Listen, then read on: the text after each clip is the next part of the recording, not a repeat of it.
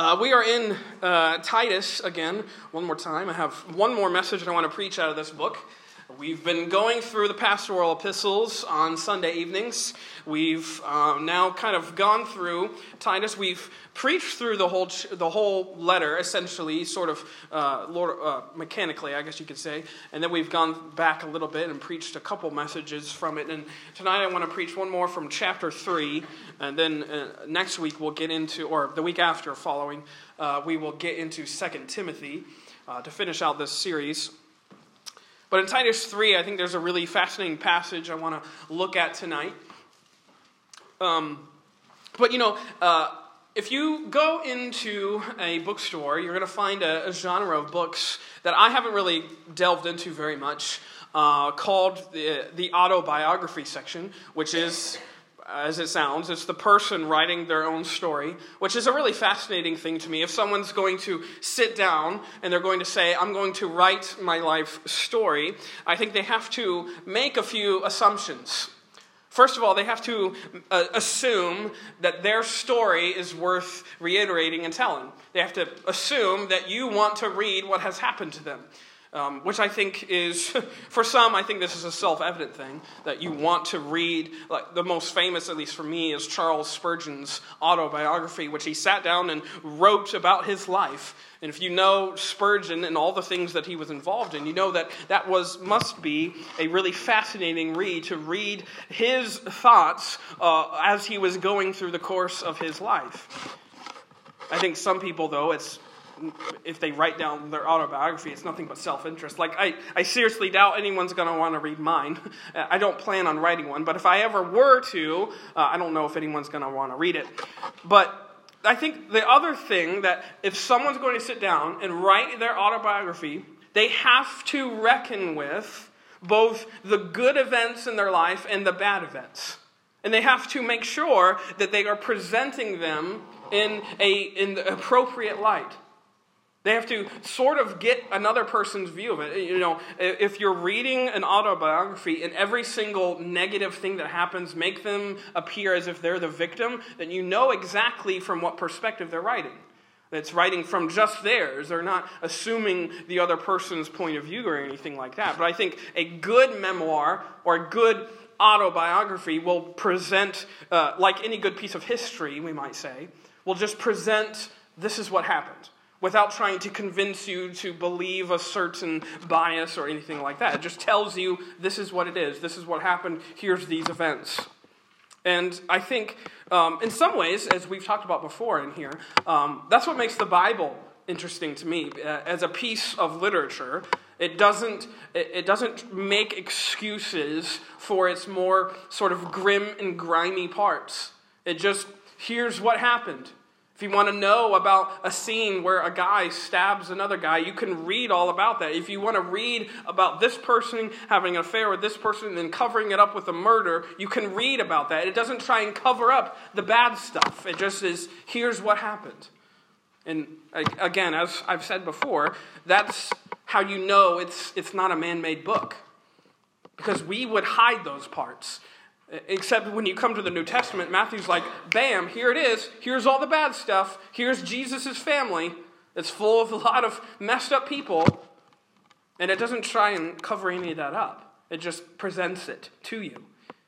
And I think in a similar sort of way, this is, this is what Paul is doing here in Titus. He's presenting, he's just laying out here's the facts, here's uh, uh sort of the Christian's autobiography, we could say. And here's what it looks like. And he doesn't try and cover up the bad parts. He doesn't try and make it sound better. He doesn't make it try and uh, uh, tweak it to where it, it appears nicer. He just presents sort of the Christian's autobiography, I might say. And I think he does that here in Titus 3. We're going to look at verses 3 through 8. Let me just read these verses, and then I have a, another question I'd like to ask. So let me read these verses. Uh, Titus 3, verse 3. Paul is writing. He says, For we ourselves also were sometimes foolish, disobedient, deceived, serving diverse lusts and pleasures, living in malice and envy, hateful and hating one another. But after that, the kindness and love of God, our Savior, toward man appeared not by works of righteousness which we have done, but according to his mercy he saved us by the washing of regeneration and the renewing of the Holy Ghost, which he shed on us abundantly through Jesus Christ our Savior. That being justified by his grace, we should be made heirs according to the hope of eternal life. This is a faithful saying. And these things I will that thou affirm constantly, that they which have believed in God might be careful to maintain good works. These things are good and profitable unto men. So he is relating this, this sort of uh, autobiography of the Christian, and he's telling you what they were look, what they used to be like, and now what they are, and so forth. And he's sort of giving the testimony of salvation of these Christians here in this church. Have you, let me ask you this. You don't have to uh, admit to any of these questions I'll ask you, but you can just kind of answer them in your head. Um, have you ever listened to a person's testimony of salvation and you were just, wow, they have an amazing story? You're just uh, completely just struck by how God brought them from maybe perhaps the pit of this addiction, or perhaps brought them out of this false religion or whatever, out of this uh, terrible relationship. And He brought them out of that and He saved them, and now He's using them to further the truth of the gospel. Uh, I've been in, in situations like that where you're hearing that story, and we are rightly amazed and moved by those stories, I think. They are meant to uh, bring us to that point. Uh, I'll admit to you, uh, though, I think sometimes we can, um, we can kind of like idolize those stories. In fact, uh, uh, I had someone talking to me about that where it's almost as if we want a story like that. I wish I had a really good story. I wish my testimony was as emotional as that one. I wish I had something bad in my life that I could say, look at what God brought me from. You don't have to admit to me, but have you ever thought that in like the back of your mind? You're like, oh, I shouldn't think that. I, I, mean, I'll admit it because I'm up here. I, have I've thought that before. oh man, I wish, I wish my story was like that. I wish, I wish my testimony was that resonant, that emotional. And I think that that kind of just reveals how self interested we are how conceited we can be at times, or we can even be listening to someone's testimony and it could be a platform for uh, our self righteousness, our self interest.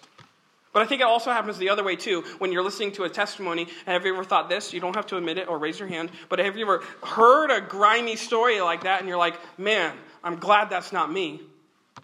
Have you ever thought that? I've thought that too. Man, I'm glad, I'm glad I wasn't like that.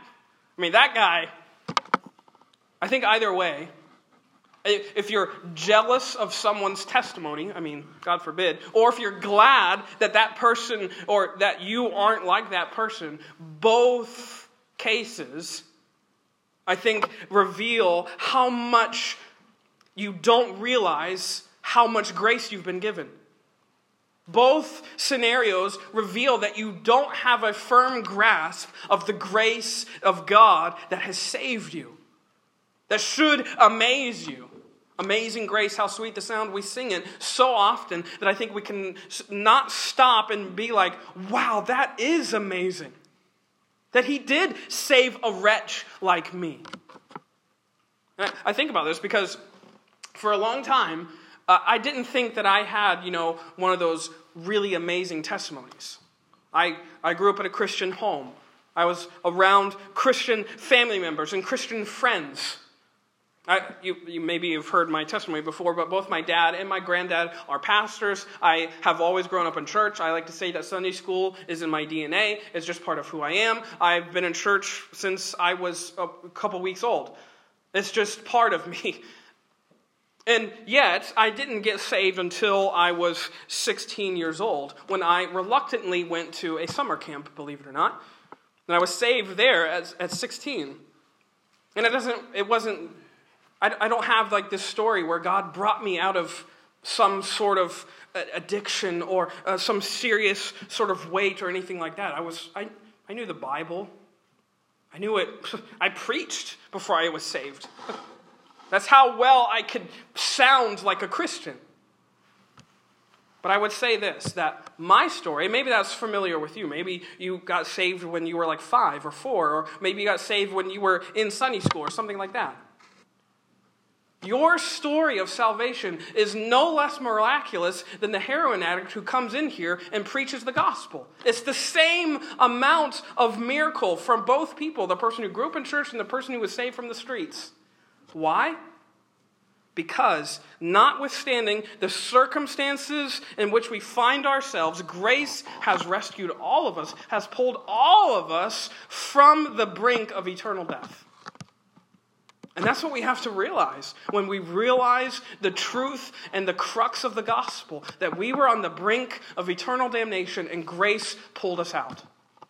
Jesus pulled us out of that by his ransom, by his sacrifice for us. That to me is what will have a sort of a recover. You want to recover your amazement of grace. This is what I think you have to lean into.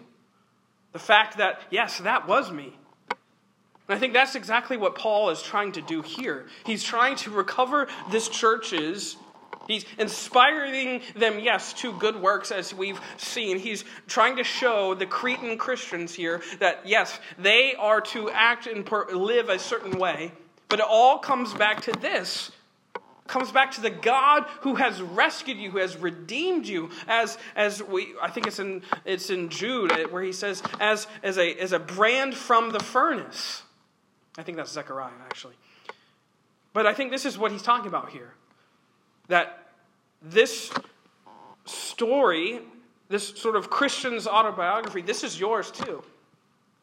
And I think it will, uh, that will come to light. So in verse 3, I think we have, Paul is talking about here, what we once were. He talks about what we once were here in verse 3. Because look at it again. He says, For we ourselves also were sometimes foolish, disobedient, deceived, serving diverse lusts and pleasures, living in malice and envy, hateful, and hating one another. He doesn't paint a pretty picture of this crowd, does he? He doesn't paint a or describe a sort of people we would want to be around or we would want to be associated with. But even more so, what I think is fascinating is that he is bluntly connecting this description with churchgoers.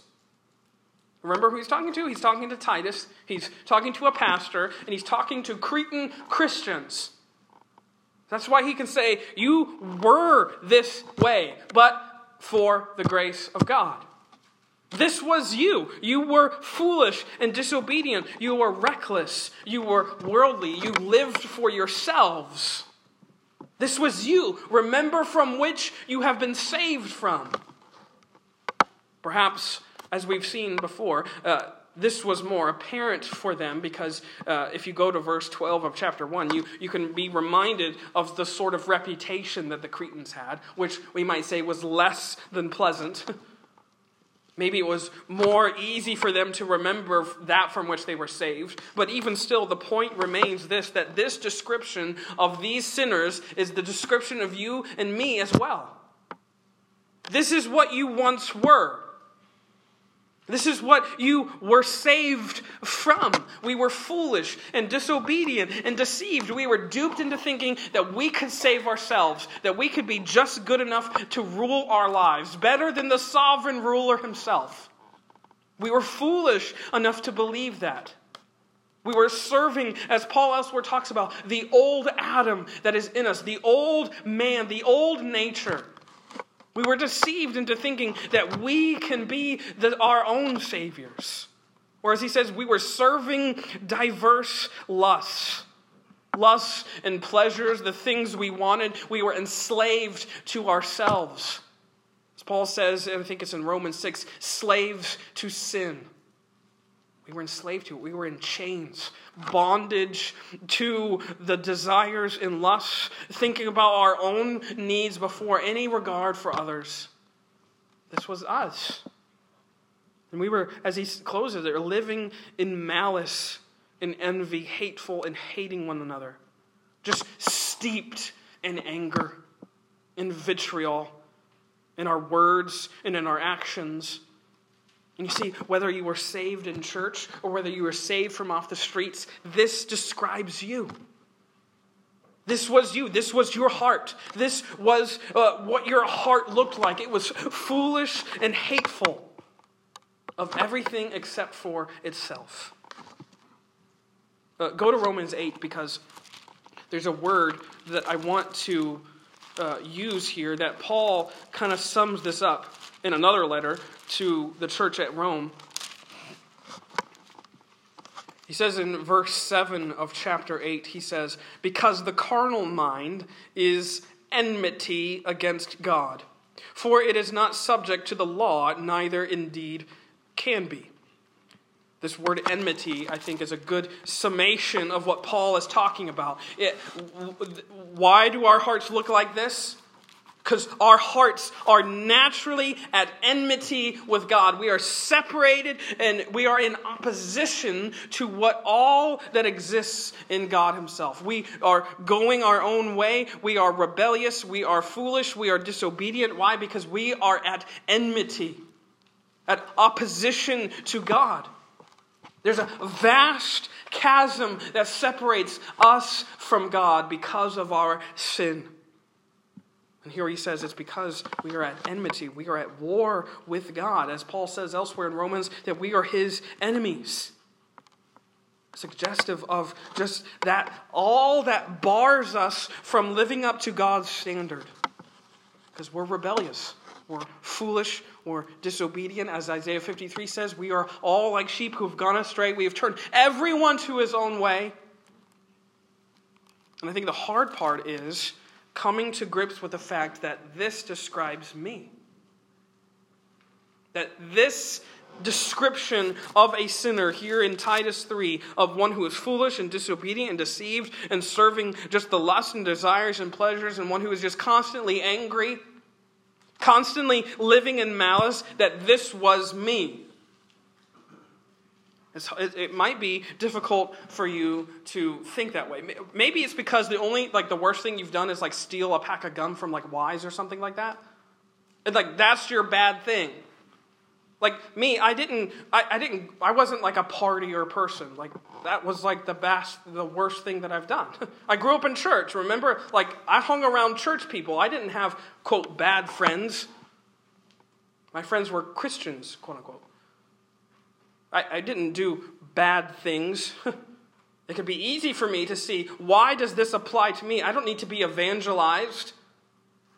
That's why for 16 years I thought that I could live and just live in the heritage of faith that my mom and dad had.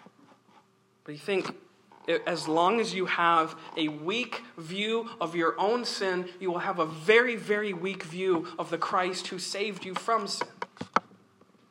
As long as you have a small view of the sin from which you have been redeemed, you will have a very small view of the Jesus who died for you.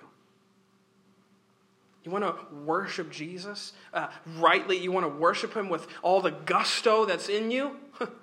Think of the vastness, the enmity which existed between you and God, and think about the fact that Jesus took it all for you, a sinner whether you've been in church your whole life or whether you haven't, this is what Jesus has done. What you once were, Jesus died for it. He put it on the cross. He says he nailed it there in Colossians chapter 2. He nailed it there, and the handwriting was upon that cross, and he put it away. This is what he's done. This is the incredible sacrifice that Jesus has made for us. In fact, it was Alexander Maclaren in one of his sermons on this passage. He says this that the root cause of almost all the inadequate conceptions of Christ and his work, which depart from the plain teaching of Christ in Scripture, lies here that men do not recognize the fact of their bondage to sin. Excuse me. And wherever that recognition is weak, you will have maimed Christ and you will have an impotent Christ. you want to have a maimed Christ? You want to have, in his words, a powerless Christ? Have an inadequate view of the sin from which you've been saved. Have a small view of all the wickedness and wretchedness that was in your heart. You want to love the gospel? You want to be enraptured by your own testimony and you want to rejoice at the testimonies of others? Think about the fact that this is the very thing that Jesus saved you from. He rescued you from the brink of eternal damnation. He brought you off of that, uh, that edge and he made you one of his sons and daughters. All because of his sacrifice. I think sometimes we downplay our sin. We don't want to appear as bad. I'm glad I'm not like that person. Remember Luke 18? The, the Pharisee and the publican, he says, Thank you, God, for not making me like that guy. I've done all these good things, and I'm glad that I'm not as bad as him. I think sometimes we do that in our own hearts. I confess to that too. We do that all the time. We minimize the thing. Thank you that I'm not addicted to this or that. I, am just, I have my own little sins, but I'm not as bad as that guy. Yet, this is what Jesus has come to save us from. And such is why, again, we have the law. Such is why we have the brutal honesty of God's law. It's there, it's there, as it says in Romans 3.23, to show us just how short we've fallen from living up to it, from keeping it. I love that quote. I, when I think of Romans 3.23, I always think of that quote that, yes, we have all fallen short of the law, but that hasn't stopped us from comparing distances. and I think it's true. We've all, we know the verse, we have all fallen short of the glory of God, but we compare how far we've all fallen short. I'm fallen less short than you have. and the point of it all is to show us that as good as we think we're doing, we've all failed that standard. Again, I don't want to appear like a broken record, but this chapter has been on my mind. Matthew 5, again, that's why we have it. You think you're living up to it. It's not just about not having affairs, it's about not lusting. It's not just about not killing, it's about not getting angry. When was the last time you were angry with someone in your family? Sometimes, I'll admit to you, it's like right before we come into church because Lydia is doing something that I think she should not be doing and she doesn't listen. And it just, I want her to obey. just obey, just listen to me. and yet, at that very moment, I'm failing that standard. I'm failing to live up to the law. And Jesus is pricking my heart, saying, Look, see, you need grace there too. And he's, it's there to show us what? Just how far we have failed this standard. That we think we're living up to it, we're not even close. This is what we have been saved from. This is the strictness of God's righteousness. It's there to show us that. And it's only when we come to the end of ourselves, when we realize and recognize that this is us, that's when we will rejoice in what God has done. When we realize what we once were enemies, and God has rescued us. See, that's the amazing part. That, that despite all of that that describes us in verse 3, it doesn't stop God in his mission of redeeming us. Look at the next section. Look at verses 4 through 6. Because Paul has been talking about what we, what we once were, and now he talks about what we now are. Look at what he says. But after that, the kindness and love of God, our Savior, toward man appeared, not by works of righteousness which we have done, but according to his mercy, he saved us by the washing of regeneration and renewing of the Holy Ghost, which he shed on us abundantly through Jesus Christ, our Savior. He's talked about what we once, what they once looked like, and now he's describing this is what you now are. This is what you can stand right now, rejoicing and reveling in. This is what Jesus has done, signed, sealed, delivered for you. That in the middle of all of that wretchedness, that foolishness and disobedience and deception and lust, in the middle of all of that, what? The kindness and love of God appeared the kindness and love of God appeared toward men. Again, as he's already reiterated in chapter 2. At the end of chapter 2, what is this talking about? It's talking about the incarnation. Again, you can see Paul, he is linking, as he's talked about elsewhere in 1 Timothy chapter 3, the mystery of faith and godliness is the fact that God has descended from heaven to be with man, to take the place of man on the cross. He is the fullness of that kindness and love in our Savior, Jesus Christ. This is where our story of salvation has to start. It always has to start here at the incarnation of Jesus Christ in our world. We aren't saved by anything that we have done. He says, not according to the works of righteousness that we have done or that we have accomplished, but according to his mercy, he saved us. All because he has appeared to all men. That man, Jesus Christ, the man who was God and who was man at the same time. This is what we rejoice in.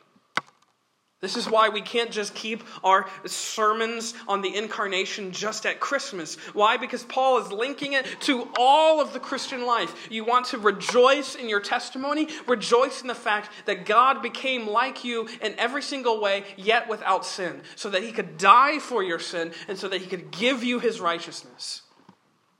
What a glorious fact. What a glorious truth that what we are now at this moment, wherein we stand, we stand justified. We stand, as he says in verse 7, that we are heirs with the Father. We are co heirs with Christ.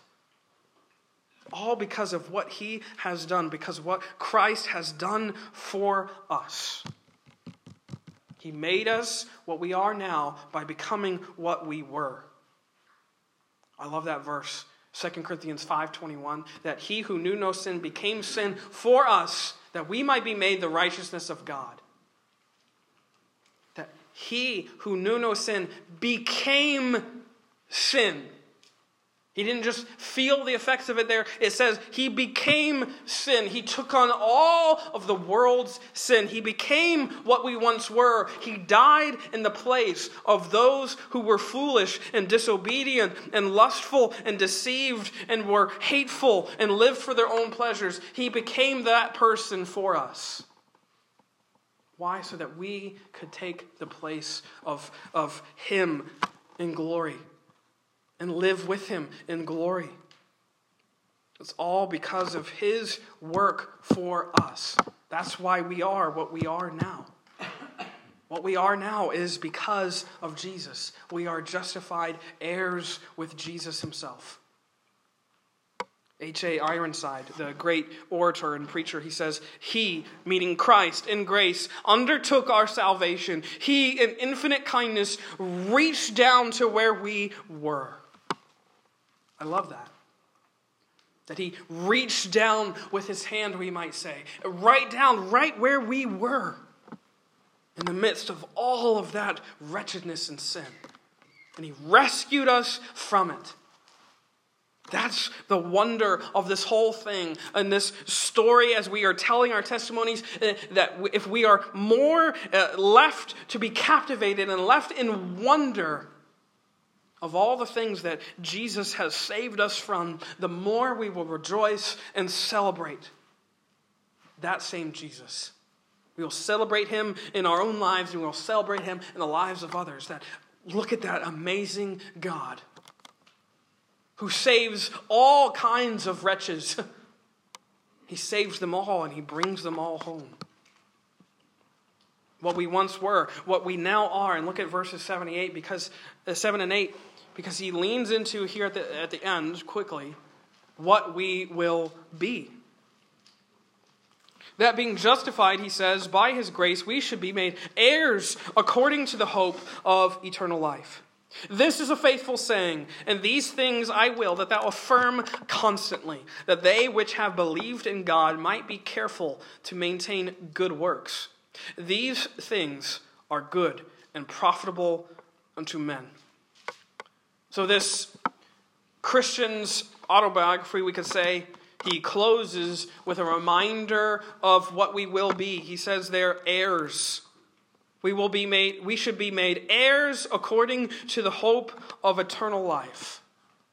Which again has to make you think of the inheritance that we will one day be given should make you think of the day when we don't have to have any more faith. Why? Because faith will be made sight. What we have hoped for and believed in our entire lives will be what is. One day there won't have to be any more faith because it will be reality. We will be with the Father and with the Son, and we will be in forever uh, blessed, everlasting communion with them faith will be no more. Our hope of eternal life will be reality. There's coming that day when we will no longer be separate from this God. We will be with Him forever. That's your inheritance. That's what God gives you in the gospel. He gives you everlasting communion with Himself. We don't have to look for Him and search for Him through the scriptures. You will have Him in front of you. You'll have him face to face. As that song, uh, what's that song where it talks about uh, stepping on the shore and finding the air celestial and looking up and facing and finding it God's? One day that is going to be reality. That we will look up and find a face, and it will be Jesus' face staring back at us, saying, Welcome home. Welcome to your inheritance. And what will, is the through line? What is sort of the thread? Is that it is all because of the grace of God that He has done this. That He saves us from what we were, and He makes us what we are, and He brings us to what one day will be because He is a good and gracious God. As it says, not according to our works, but according to His mercy, He has done this. He has sealed this in His Spirit and delivered us from all of this. This is the Christian's biography, autobiography. If you want to write it down, you could just write down one word grace be the shortest autobiography ever. But it also be one of the most full and captivating ones, too. Because in that one word contains all of what we've talked about. It contains all of that. We can remember what we have been saved from and what we have now been made uh, right now in our present state and what one day we will be. Because God is a God of grace, He's a God of love. He's a God of righteousness. And He gives us that righteousness in grace. This is my story. This is my song as we sung. guess what? This is your story too. Every person's story who has ever believed in Jesus Christ, they can uh, read these verses and say, That was me. This is what I once was. This is what I now am. And this, by hope, this is what one day I will be. And whenever we hear a testimony, whenever we hear someone share their story of salvation, we can rejoice with them. Because one day we will be with them forever. Because we have the same hope, the same God, the same Savior who gives the same grace to all the same sinners. He's like, that is the type of God, that is the type of Savior we have. This was me, this was you. And thank God that He has saved all of us from this eternal death by dying for us. Let us pray.